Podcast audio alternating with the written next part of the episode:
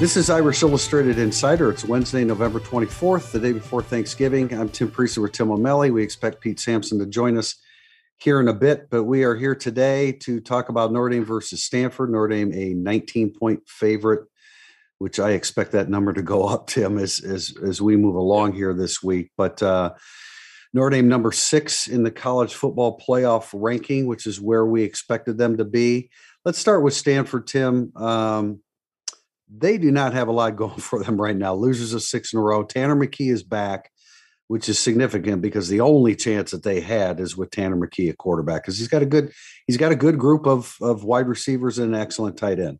Yeah, and I think he is a fine quarterback when he has time, and that will be his biggest problem against Notre Dame. Not many quarterbacks are getting time right now against uh, what Marcus Freeman and Mike Elston have dialed up this could be a situation. I mean, it's a huge difference that he's playing though, because we talked. I think we mentioned in the last podcast they've beaten three straight backup quarterbacks. This would be the worst backup quarterback situation of all if that happened. I mean, I think there was right. when I say backup quarterbacks, you know, they didn't really have a chance to score the last two teams, but I mean, those guys weren't bad, right? Woolfolk will be good someday. I think. Yeah, I thought Woolfolk played pretty yeah. darn well considering the circumstances. Gates can make plays. He was just overwhelmed. Um, Navy probably wouldn't have mattered if it was a backup quarterback or not with Navy, but this would really matter because there's nothing we have seen them play without Tanner McKee, and there there's nothing there. Yeah, their backup quarterback uh, is it Jack West? West is his last name. Apparently, well, he's thrown 20 passes and had three of them picked off. So they have no they have no chance. And then you know behind him is um, they've got a, a a true freshman who was injured. I don't know a couple weeks yeah, ago. Ari Patu, Ari Patu, right? Yeah, right. And they played Dylan Plotz, who was a walk on at, at, one point a couple weeks ago. So yeah, the drop off. And in in reading your uh, comments from the the uh, Stanford Insider, yeah. um, I mean it it kind of sounds like they're waiting for Tanner McKee to get hurt again. I don't know that it doesn't sound like he, his whatever you know what specifically? No, well, I think said leg injury, but line of questioning was, is he going to be able to make it? And I think that might have led him down that path of like, okay. oh, yeah, no, or he's going to be getting hit, and it, yeah. might, it might be time again because Notre Dame has. I mean, Notre Dame has had that effect on people. They're, they're getting in there and roughing people up. And I thought it was interesting that no matter what, they'll be running the Wildcat. I mean, that that's not what right Buchner's doing, but obviously they try to augment their running game. yeah, and that's that's Isaiah Sanders. I mean, they've got like five they've got like five or six guys that they're ready to turn to and only one of them is really worth a damn frankly uh, it's, so there, it's, been a, it's been a turn on this Notre Dame schedule, Tim, but they, you, you can't. Yeah, there. I mean, Stanford is I, the the most shocking thing is they can't run and they can't stop the run. I mean, what are we? We're, we're talking Stanford football yeah. here now. They can't run, averaging three point two yards per carry, and they cannot stop the run at 5.8 yards per carry. Unbelievable. It's been a couple years since they could run the ball. I think it was uh we I think we realized it during 2019. Yes, exactly. Sudden, That's when they took a significant turn. Yeah, and all of a sudden we're looking at them like they don't run the ball at all. They're one of the worst running teams in the country. Why are we talking about their running game? Right. And it has not recovered. It's a surprising thing because I thought the one thing they'd be able to do with David Shaw, I know we have a question on this, is continue to recruit offensive linemen, tight ends, and a, a uh, there's so many running backs out there that can come in and be tough minded running backs behind a good line. It's just a surprise um, how far they've fallen. It could end up costing Notre Dame how far they've fallen. It might end up costing Notre Dame how bad North Carolina's offensive line was all season because other teams got to them and and UCLA firing their coach and going on a spiral since because they needed some of those teams to be eight and four, right? They, they yes they needed some teams to be eight and four, and it's now you need a lot of help. You might get a lot of help. You're guaranteed some help, but it's uh it's kind of a weird situation what happened with the schedule. Well, let's talk about the college football playoff because I don't think too many people are invested in uh, hearing about Stanford's struggle along their offensive line. But um, Notre Dame number six, as as we anticipated, uh, number one Georgia, number two Ohio State, number three Alabama, number four Cincinnati, moving in the top four, and Michigan number five. I think that that's right or correct. I think that's how I would uh, align them, including Notre Dame at number six at this point where do you see this headed? Because I think I, I, mentioned on Monday that the assumption is that Georgia is just going to beat Alabama. And to me, that's a pretty crazy assumption when you're still talking about Alabama being Alabama. Yeah, that's that. I think the assumption is there because people need it to happen. Um, that's probably and, correct. I yes. I mean, yes. I, I it's kind of like why how I'm assuming I'm not assuming this at all, but how I keep bringing up go Wisconsin on Wisconsin because Minnesota isn't beating either one of those teams, right? Right. And Wisconsin's probably not beating Ohio State either, let's be fair. And Michigan put it on Wisconsin. Now, that was what Notre Dame did the same thing. It was a different Wisconsin team. But usually, when Michigan claims to be physical, they run into a team that actually is physical and they lose that game. They ran into a physical Wisconsin team and beat them up. So I don't mm-hmm. know. I know Wisconsin's playing good football. Notre Dame could really use Wisconsin winning the Big Ten championship. I mean, there are so many people with Oklahoma State or Oklahoma coming behind them with what has to happen in front and with the possibility of two loss Alabama, I think it's a high possibility of two. I, I, think if Michigan were to beat Ohio State, which I don't really believe, I keep saying I think they can compete, and I, and I think they will. I, I, I, Michigan could could lose to Wisconsin if Ohio State beats Michigan. Yeah, that's just way. I, don't. No matter how good Wisconsin's defense is, it's Ohio State's just way too much offense without enough offense on Wisconsin's part to really make any shortcomings that Ohio State may have on defense. And I know it uh, has come to fruition last time, but I can't get 59 nothing out of my head in the Big Ten championship game when Ohio State was out there with them. So that's that was well, that's true. I hadn't even thought about that, but that's yeah. that's very true. Nothing to do with, but I mean, it's it is there is something to do with it because Ohio State has those type of receivers and quarterbacks. No, there's no doubt, and it is interesting just uh, you know on a, a micro level to think Ohio State offense versus Wisconsin defense, but I just think Wisconsin's defense will ultimately get worn down because their offense won't be able to do enough. We are having a there's a pretty big debate. I just got out of it after after I think Monday because there's there's no, no one can prove anything here that two loss Alabama. Our board believes two loss Alabama is out, or they firmly want to believe two loss Alabama is out. I just don't think that's the case. I really don't. Um, uh, our friend Douglas Farmer took it a little a step further, he he contacted me when I wrote that if Auburn beats Alabama, Alabama's out. He doesn't even think that's the case if they beat Georgia. Now I think a loss to Auburn would knock Alabama out. Oh yeah, he's yeah. saying I SEC disagree. champion Alabama gets in still. I don't think that's the case, but I really believe that the committee wants Georgia in if they beat Alabama 24-20 or anything similar. And people say, well, what about the they don't want a rematch? Well, let's make Alabama three and Cincinnati four.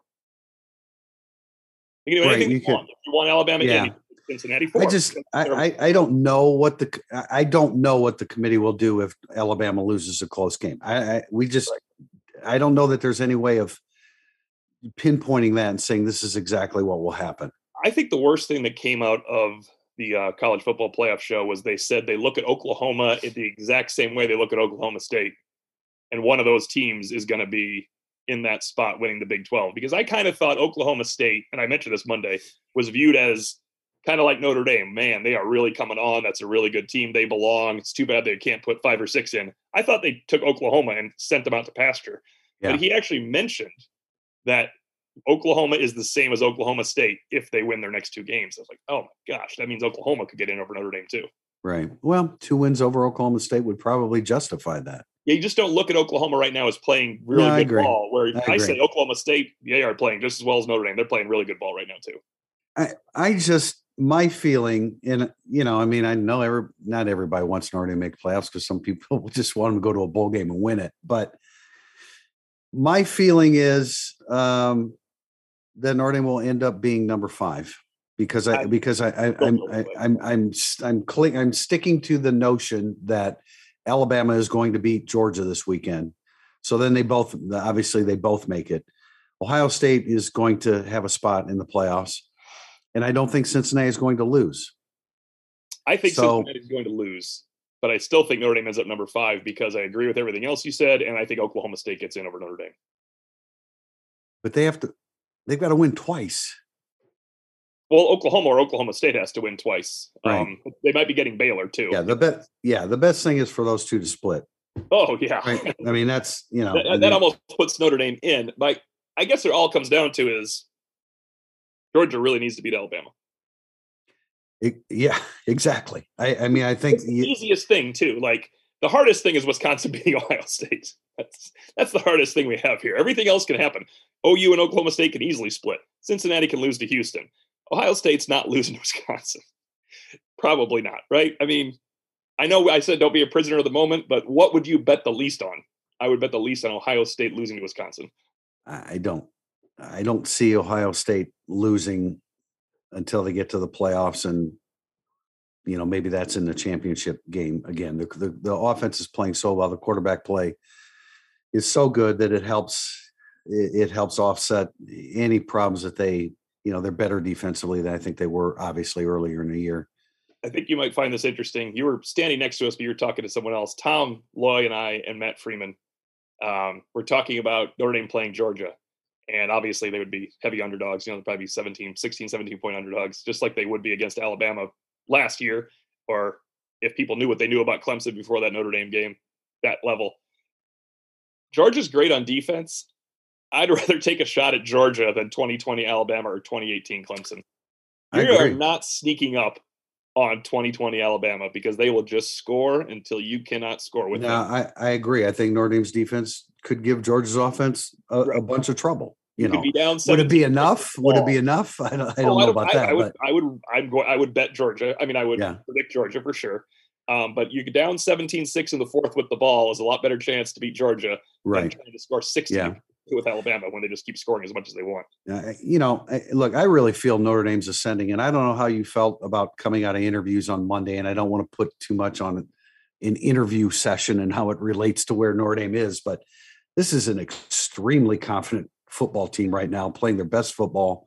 Um, I, I just Notre Dame is ascending. Eh, eh, they you know, it's unfortunate that they, they, they don't have somebody of note to defeat here in November. It really is uh, because no matter how well they play, and no matter how well they they uh, or how much they defeat Stanford by, it's it's just not going to move the needle. And so we said this a couple weeks ago, especially after the they um, left some points on the field against Virginia. Notre Dame doesn't all they all they can do is win games. They can't control anything else as it relates to moving up in the rankings it's all the teams ahead of them that they're at the mercy of right now. I could listen to anyone that wants to say Notre Dame is four, five, six, or seven in the country. Like I, I wouldn't. I don't think they're the top three. I, they could beat someone in the top three because I don't think this is.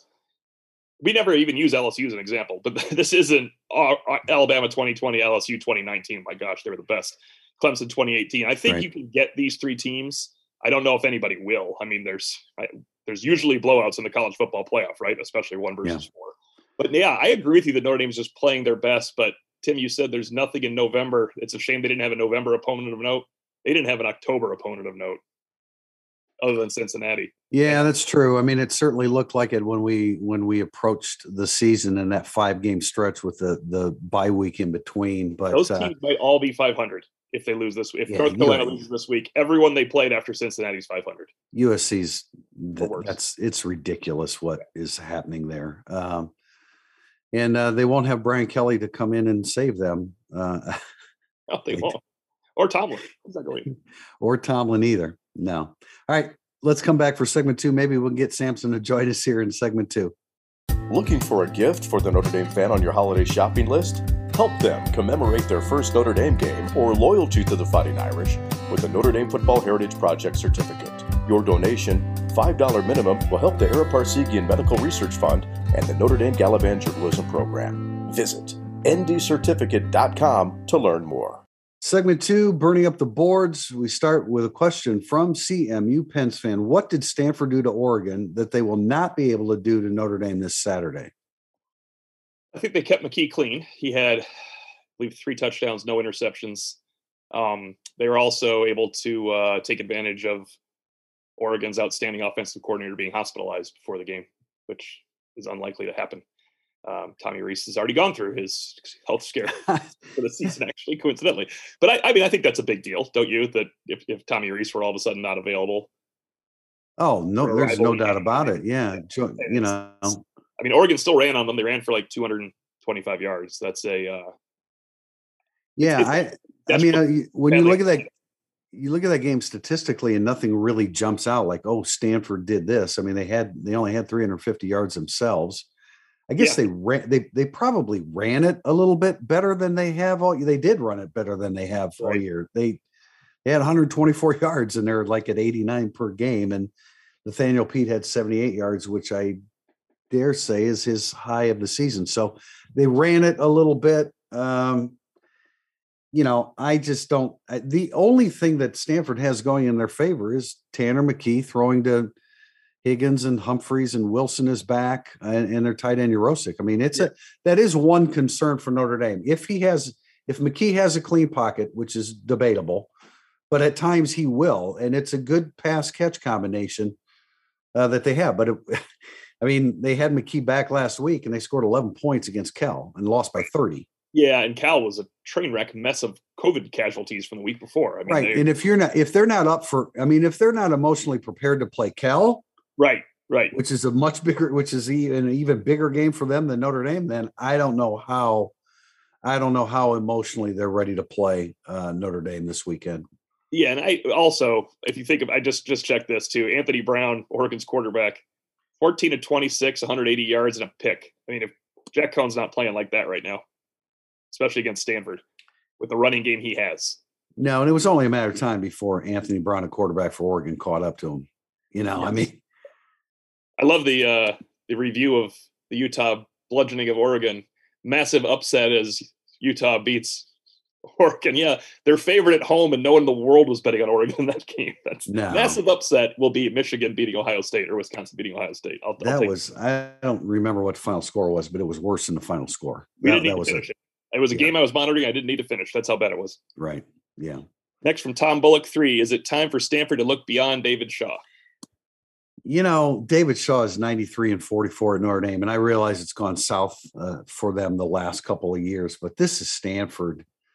Uh, and in an awful season, they still beat Oregon and USC. I don't think, you know, I mean, I think David Shaw is a is probably the perfect fit for Stanford. I mean, the most understated guy for one of the most understated fan bases in the country. Yeah. Um, I don't think Stanford's in any position to who Stanford could could could, could go back to pre Harbaugh days. Yeah, they they it's strange how far they've fallen this year because if you think they beat Oregon, even though the circumstance we presented, and won at USC, which got Helton fired basically, they shouldn't have been three and eight when I say those two things, right? You should be six and six, six and five going to this game.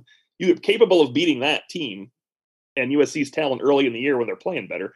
It's strange to me. Um, I was researching some stuff for, I don't know how this came up, but it popped up that Stanford sells out season tickets for first time. It was 2013 ever. It's the Shaw era right after Harbaugh. Now, thir- 12, 13, 14 were way better teams than we have seen since. I yeah. think 17 is the cutoff, right? They were really good. And they were still good in 17.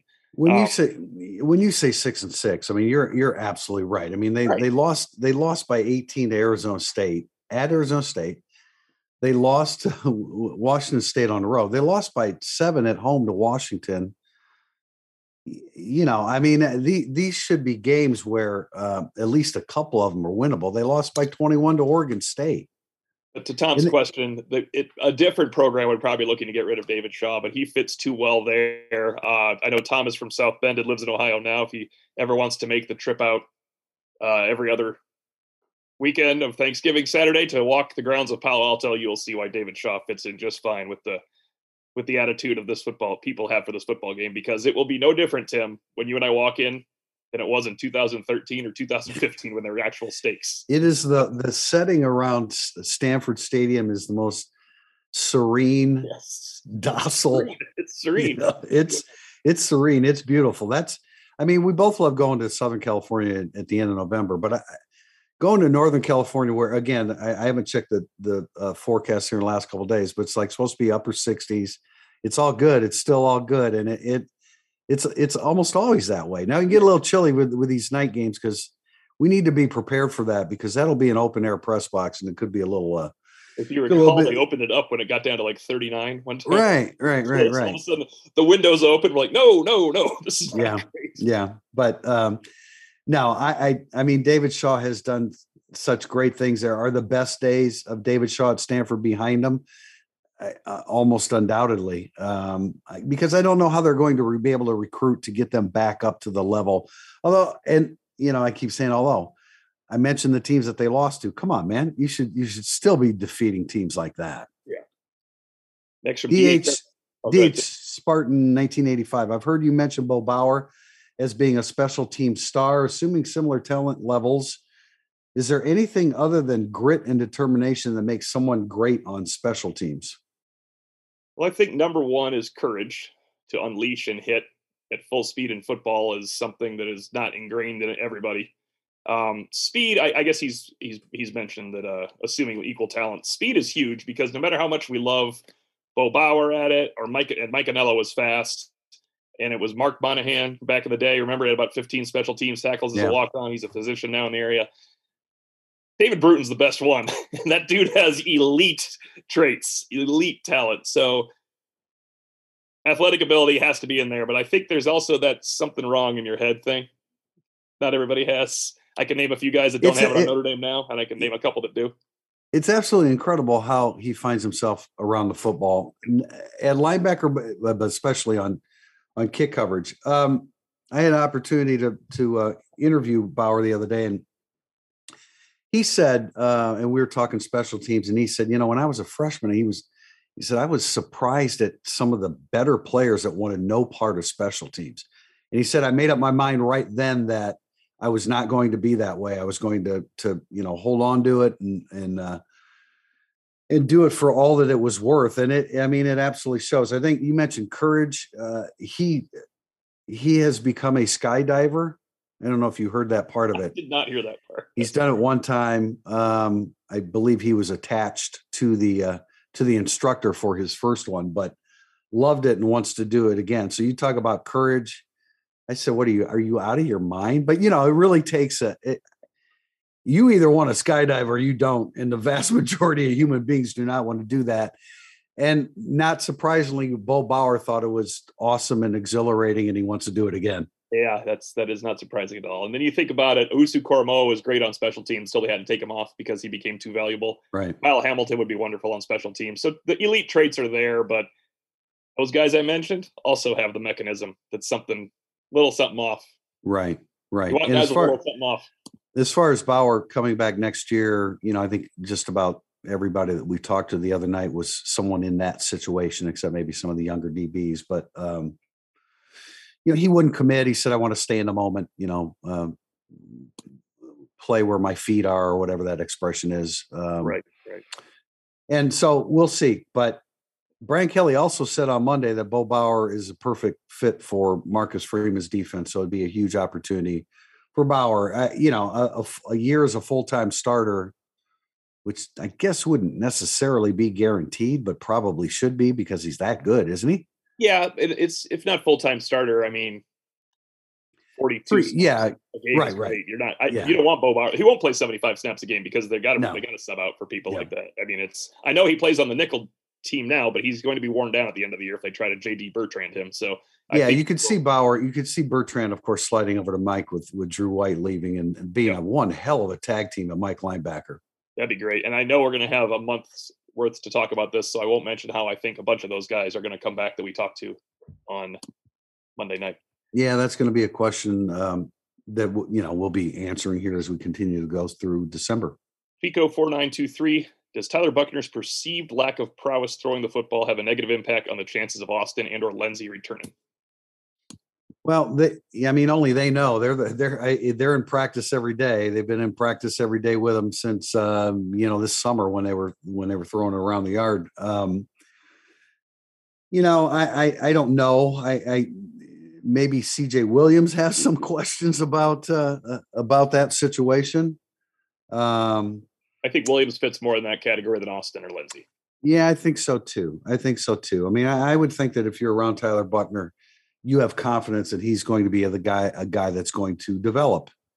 Uh, he's a smart kid. He's talented. He's athletic. He just needs to. He just needs the reps. I think he needs to dial in with his release point, depending upon the throw, because it, it gets a little scattered, and when it does, that's when he loses his accuracy. I don't know. I, I, I, think I think Kevin Austin, Braden Lenzy are going to look at their own individual situation more than they are in judging whether Tyler Buchner is going to develop. And as much as we think Austin needs to return and how he could be really, really help himself in the next in the following season's draft, like Lenzy needs to be talked into coming back because he just won't make it through. He won't make it through a training camp at this stage. I agree. I agree. I mean, physically, I just don't. That's what I, I mean. know. I mean, physically, he won't make it. right, right. I don't. I don't know how um, he he would do that. And it, you know, my my reaction to Kevin Austin and like whether he'd go pro or not. If Kevin Austin, I don't know if I said this on Monday. If Kevin Austin said, "You know what? I'm gonna I'm gonna grad transfer," I would think that would be that would be a smarter decision than turning pro. It, it absolutely would be a smarter decision. I wouldn't. I would. I wouldn't even really maybe blame him because of that if if he chose to do that. But um, I don't know. We're hearing conflicting conflicting things. I've heard things from two sources that Kevin Austin is coming back.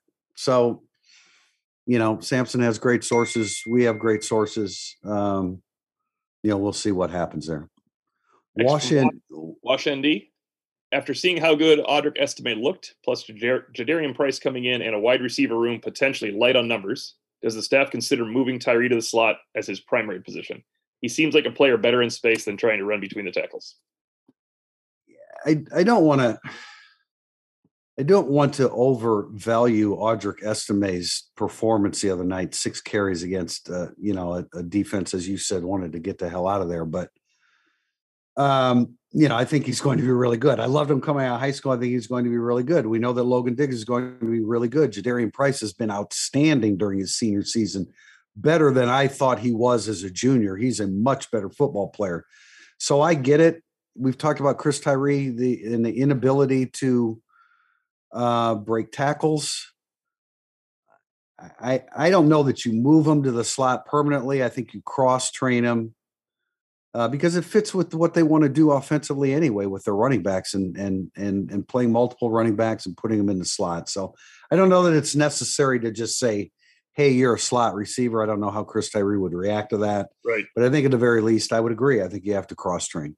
Yep. And I think this is when you're a coaching staff that uses 95% transparency and you say, Chris, we want to cross train you at slot receiver. That's what we did for Kyren. That's why he was a whatever round draft pick. And that's what we did for Theo Riddick. That's right. we see you catching 50 passes next year, that kind of thing. In thing. reality, you're saying we want Logan Diggs to be running back number one, you to be number two. but that's fine because cross training it that Theo Riddick at times was running back number two, right? I mean, yeah. the only reason he wasn't is because they ended up trusting him more than they did the knucklehead. So I think that it is he will definitely be cross trained, and you never in the world say we're moving you. It's, it's He- the same thing. You don't have to be moved. Kyren No, Williams, you, you don't Tyree have to. Anyway, But I think, but it's it. Chris Chris Tyree really, really needs to get stronger. He has got to be able to, whether he's playing slot or running back, he's got to be able to break tackles. He broke a tackle uh, against Georgia Tech, but I mean, it, it is just too few and far between at this stage of his career. I guess my concern would be that it isn't strength as much as maybe contact balance. Is that fair, or do you think it's just strength? Maybe. No, I no, I, I think there's truth to that. I think it's mainly strength. I, I think it's lower body. I think it's power from the hips down that that he really need because that's how you break tackles. You don't really break tackles with your your upper body per se. It's the lower half that drives you through a tackle attempt. And I just he just needs to get a lot, lot stronger and show the ability to break some more tackles. And I want to finish with Chris Tyree to say what we should we say always say, or I keep saying each week. We saw Chris Tyree healthy when Notre Dame's offensive line stunk out loud. So uh, maybe he can be. I think he could still make a play here. No, no doubt. I don't want to. I don't want to discount a, a turf toe injury. It's a significant injury, and it's difficult to bounce back from. Irish from A two. Kyren Williams snubbed from the Doak Walker top ten. Michael Mayer and Brock Bowers excluded from the Mackey Awards finalists. What is the purpose of position awards if you don't recognize the best player at each position? The Mayer and Bowers thing is shocking. The That- Kyren Williams thing is directly traceable to his stats earlier in the year. I mean, you you brought that up. I think it's ridiculous he's not on it, but if you look at the stats, it's he was Right, and there's running back. You know, there's running all kind of running backs. There's dozens and dozens of running backs with numbers. yeah, you have to watch more to, to do these things, these awards. Um, there was somebody, I think it was on Tyler James' Twitter feed yesterday, that had the same, a similar question like, well, here's the committee for the mayor, or the mayor award. I just called it the mayor award, by the way. Here's the committee for the Mackey Award. They may rename it next year. Yeah. And so I responded right away. That committee doesn't have a lot to do with it because I'm on no committees and I have votes for many awards. So there are many people voting. And it's tough because, like, when I got the Ray Guy ballot, What did I know? Right? I had to I don't go know. You weren't well research. versed. To vote, you ha- I had to go do a lot of research. Right, Like that, right. That's how you have to go do these things. Now, I have. I just voted last night. I got the Bednarik Award finalists sent to me, and the Bednarik Award finalists. Speaking of not watching games or not being up on things, are Will Anderson from Alabama, who's awesome. Jordan Davis from Jordan Davis, Who's awesome. who is incredible, is a game wrecking machine. Kayvon Thibodeaux, who's a really good player when healthy, has a huge name. And then the best safety I have seen at Notre Dame in many years, Kyle Hamilton, who hasn't played the second half of the season. I love Kyle Hamilton. He's a great player. I probably would have voted for him if he was still playing all the way through. I am not voting for six game Kyle Hamilton No, no, for you the can't. Defensive Player of the Year award. So that the fact that he's still on there, while a nice gesture because he is one of the five best defensive players in the country, is kind of dumb too, right? Yeah, I think I think it is. I you know, I think it is. I, I think you have to you just have to do the fair thing and picking a guy that played six games is I, I don't I just don't think you can do that The, or the should do that. Mackey Award's incredible because the two best tight ends aren't going to win. And Mayer and Bowers. It's not like they snubbed one guy. Like in the Yeah. I had an Jalen argument with uh, another writer last night, very briefly, that I can't believe Olave and Wilson aren't on it, or one of them. And he made a good point. Like, well, they help each other. I was like, yeah, they help each other destroy people, so they should be on the list. Like, I know David Bell's alone, but Chris Olave might have more touchdowns in his. well, you November shouldn't. Yeah, you shouldn't Bell's. penalize them both because they Yes. both are right. That's what you're Yeah. saying. But I kind of get, I get that at least. You actually are just eliminating the two best tight ends in the country for this award. Charlie Kolar. If, if another Ohio Iowa State guy comes across my feed as someone that should win an award, I hear you, man. I hear you because I in the preseason when when their players were dotting everybody's All American list, I'm like, okay, it's a veteran group. They've built to this. I buy that. But then they lose another four games. Are they? Is it four that they've lost? yeah. For the record, the tight ends, the the three finalists for the Mackey Award are uh, Texas A&M's Jalen Wydermyer, Colorado State's Trey McBride, and and the aforementioned Kolar. I, What are we? Powers- What are we doing? ex- Just because he's a freshman, he has eight touchdowns for the best team in the country. Uh, we're gonna a, a guy at Colorado State, It's just ridiculous. It's really ridiculous. the poorly coached Colorado State Rams. Come on, man. What?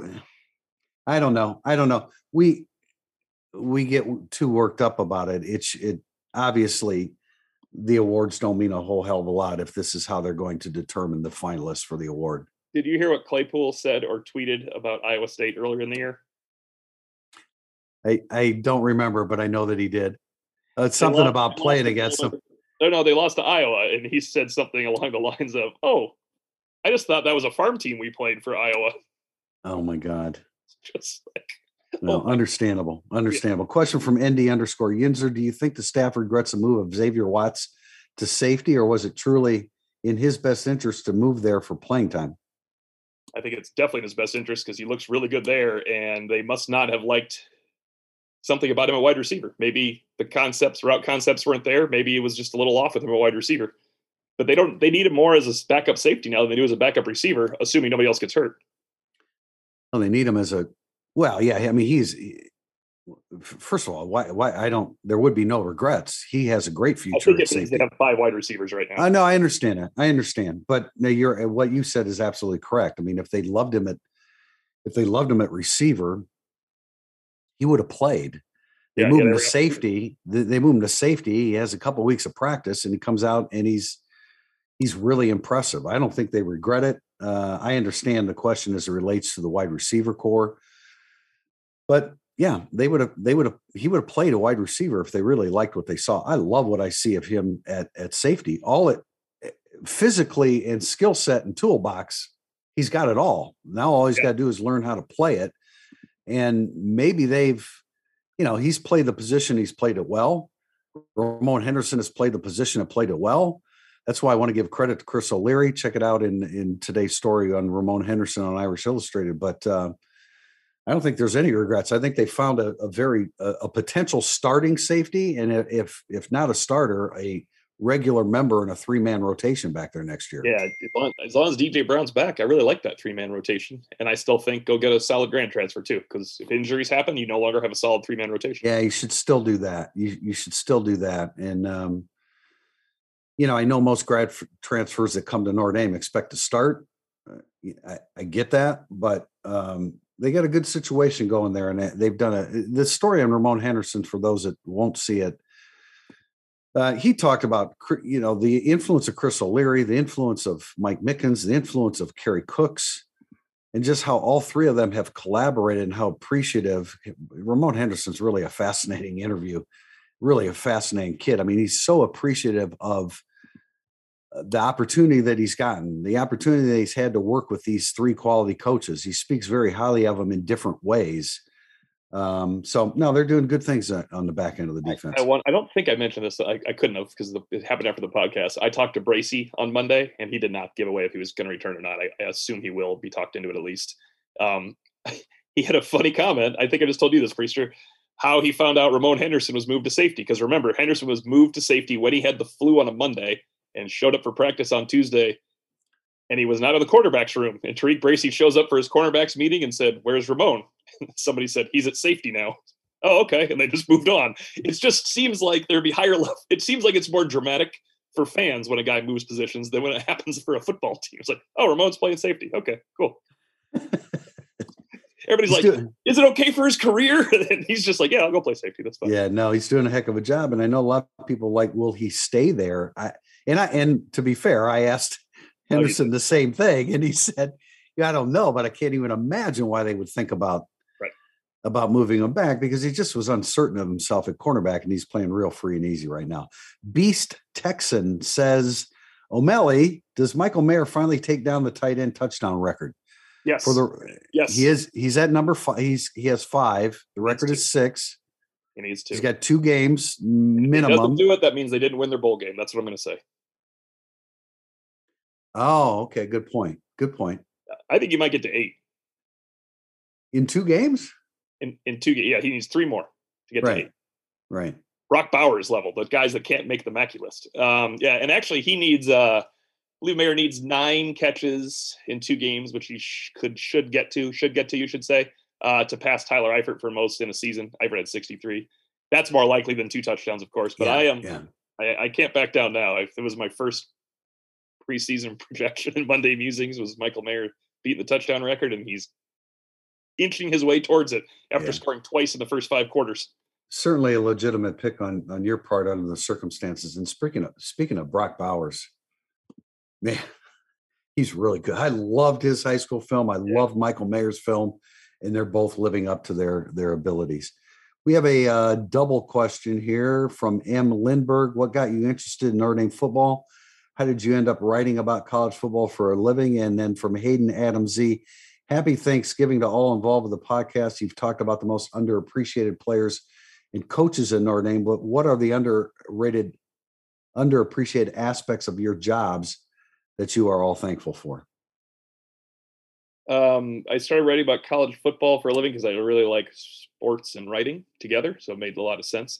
Um, and actually, I did some magazine editing for not eight years in Atlanta, and it was nowhere near as enjoyable uh, daily as college football writing or college basketball writing is. Right. Um, there was some there were perks to that too because it was fun doing it, making putting magazines together and tra- interviews and interviewing people and travel. Their shows were fun because I was a writer, so I would go with the salespeople and they had to woo clients and get wooed by clients and such. So I would just go along for the ride and not have to do any wooing but I would get to eat the food and go do stuff like that. Nice work. So way, to, way, to, way to parlay uh, that. Yes, yeah, it was good. It was. Well, what it was, you and I are both from South Bend. We both went to Mishawaka Marion High School. Um, and so, what got you interested in Notre Dame football? It wasn't probably too hard for you. It certainly wasn't hard for me. Right.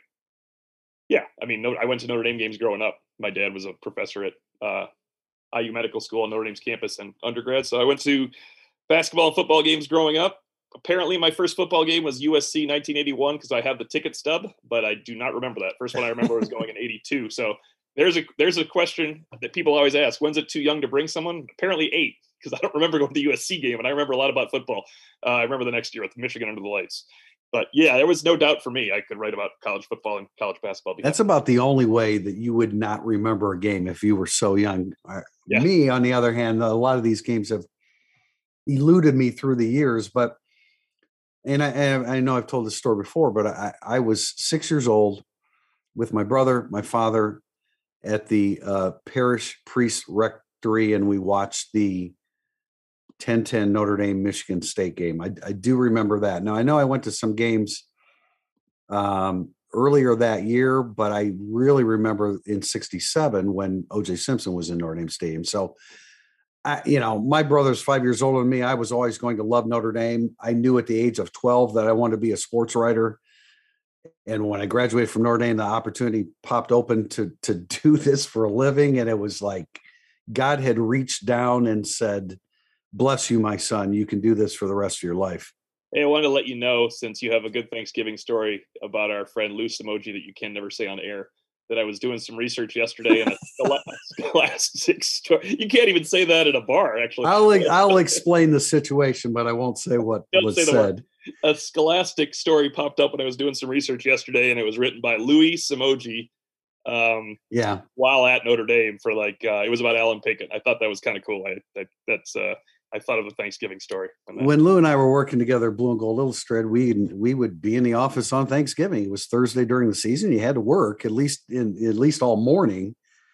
And we would still get phone calls from people. I don't remember what Lou said the specific phone call was about, but it was like a depth chart question calling on Thanksgiving morning at the office. And Lou uh, Lou had a reaction to that call coming in on Thanksgiving morning that was classic Lou. But um, let me let me just I'll interrupt you so you don't get close to it by saying you guys for years would see each other this weekend or this week on like Tuesday Wednesday interviews and say those words to each other.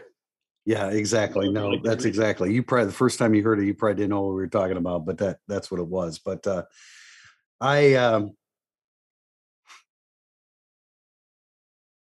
I still miss Lou. I still miss Lou. Uh, Last uh, question the second part, Tim, uh, underappreciated. Oh uh, yeah, yeah. Jobs. That's a good thing. Uh, the fact that I can that for the last 16 years that I can wake up in the morning and walk a few feet to my office and start working is a huge advantage, and a huge. I, I mean, it's just a huge advantage to be able to get a jump on your day work wise, and I've. I've always loved working at home. I had no problem making that transition. Right. Um, we're both self motivated that we don't need to be in an office setting to get our job done, and it's uh, I I love that. It, besides the fact that I get to I literally still am exhilarated by my job 40 years after starting it. Yeah, I think number one underappreciated is definitely the daily thing, uh, working from home and writing about football or basketball 363 days a year, right? Maybe it was Just about. no, that's not true. I will. Uh, I've gone on vacation. Or, probably 360 days a year is probably. I'd mine. say Jack for me probably 350 days a year. But you you usually write on. Uh, oh no, it's a random day off we both take. You're right. It's like 350. But we usually write on vacation or on summer vacation. We'll write ahead some of those preview stories. I always write on vacation. There's always something there. Um, so the daily the daily quote unquote grind is a lot of fun.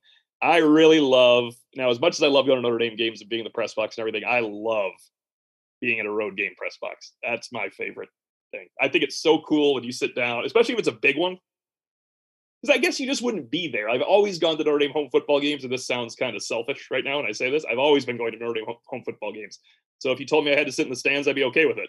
Um, especially since they got rid of hot, you know, the, the press box food that was a little better. Yeah. But I um yeah, they had hot dogs, Jack. I let Jack know for the first time in a couple years. They had hot dogs up there. His hot dogs were uh, available. I love road games um, as long as the weather doesn't deter me or I don't get the bubonic plague on a bus in Tulsa. Which happened, which happened a couple years ago. Yeah. Well, I'm glad you love going on the road because we are going to keep sending you on the road. And as I get older and older, I'm going to continue to pull back on a few games as we move forward. next so, year's road schedule, Tim, but it's going to be just fine. next year's now, next year's road schedule is awesome. Uh, I can probably tell you I'm not going to Baltimore for the Navy game, so that's going to be you. I want to. I would like to choose another game to not go to, but Vegas, L.A., yeah, Chapel Hill. Uh, Columbus, Ohio. I, I, don't know how. I, I, I think I'll be at all those games. We'll wrap up with a question from Elkman, 1966. If Clemson wins the ACC and Notre Dame does not make the playoff, is a Peach Bowl matchup a possibility? you might be assuming all this, but they need help first, right? Clemson. I mean, Wake has to lose. Um, Wake is six and one. Clemson is six and two. Clemson plays a non-conference game against South Carolina in season like they always do. Wake Forest is at Boston College. So yeah. if B, yeah, it's a tough game. So if BC were to win, then Clemson would represent the ACC on that side of the division. Pittsburgh is already clinched on the other side. So it could happen, but they the Clemson would need Wake to lose at Boston College this weekend. But Peach is a distinct. It's Peach and Fiesta. We've we've gone through this a few times, and there's yeah. Again, if Cincinnati goes to the playoffs and Notre Dame doesn't, then they'll probably they'll go to the Fiesta Bowl. I think it would be Michigan if Michigan loses to uh, Ohio State, and then if Cincinnati does not make the playoffs, they'll go to the Fiesta Bowl, and Notre Dame would go to the Peach Bowl. I think that that's pretty much locked in at this point, assuming of course, that Notre Dame defeats Stanford this weekend. And speaking of that, Tim, why don't you give us your prediction of Notre Dame Stanford? Predict Notre Dame will defeat Stanford this weekend. That is okay. Right here, there we are. Can you can you give Glad us you a second prediction, including the score? Yeah, it's uh, I'm, I'm I'm been lowering scores here since Notre Dame doesn't give up what they call points anymore to these bad teams. So I'm going to hit it in the 38-10 range. Um, I would consider 38 13, and I just not going higher because uh, they can't always play really well like that. You know, they're coming off a really good game. Don't be a prisoner of the moment. 38 10 handling of Stanford is what I'm going to go with. I, if you want to tell me that Notre Dame is going to score over 40 on Stanford, I'm not going to argue with you too much because they certainly could. But I have time to respect the defense and quit giving teams two touchdowns on my predictions. It's 38 10. Notre Dame moves to 11 1. Well, think about how motivated Notre Dame's defense is going to be to have to throw another touchdown shutout this weekend. Yeah. I do. I, I. It's from that standpoint alone. I think the McKee connection with his wide receivers can can uh, can get into the end zone maybe one time, but I I just I don't see. I think this is a very one sided football game. I think Notre Dame is as motivated as they've been at any point. There's blood in the water. They see it. They sense it.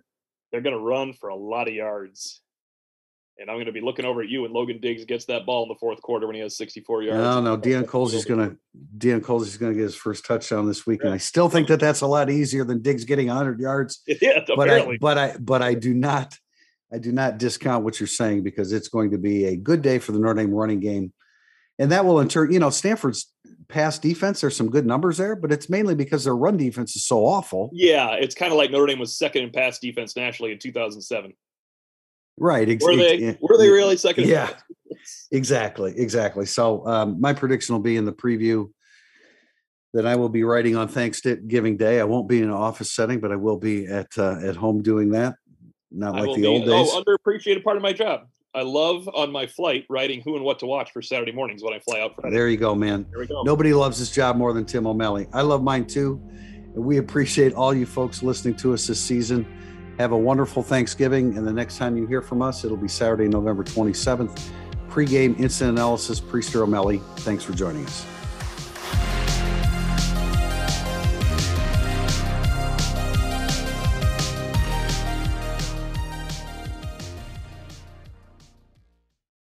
Thank you for listening to the Irish Illustrated Insider Podcast.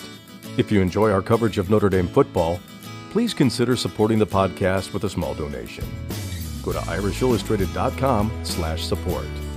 Your support will help Irish Illustrated continue to be the leader in coverage of Notre Dame athletics.